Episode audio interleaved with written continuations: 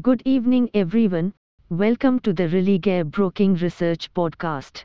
In this podcast, we will bring you the commodities market outlook for the day. Gold prices fell today as investor attention moved to several central bank meetings this week for more clarity on their rate hike strategies, with key focus on the US Federal Reserve. Strength in the dollar added to the negative tone. The day's support is near the 56,600 level, with resistance around 56,900. Crude oil prices are attempting to recover from the morning weakness. The market continues betting on prospects of improving demand as the Chinese markets reopen after the lunar holidays.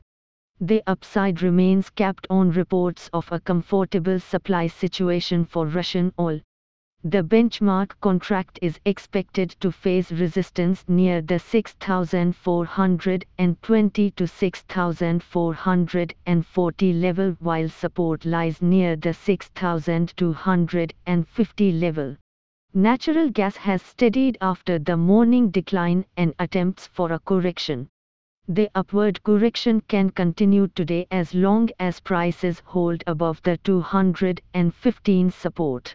As the supply situation is reasonable enough to meet the near-term demand, the contract is expected to face difficulty in sustaining above the 230 to 232 resistance level today.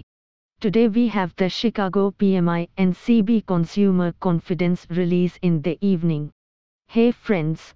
These were the updates for today. Thanks for listening. For more updates, follow Religare reports and recommendations on Religare Dynami app or website. You can also contact your relationship manager or the nearest branch.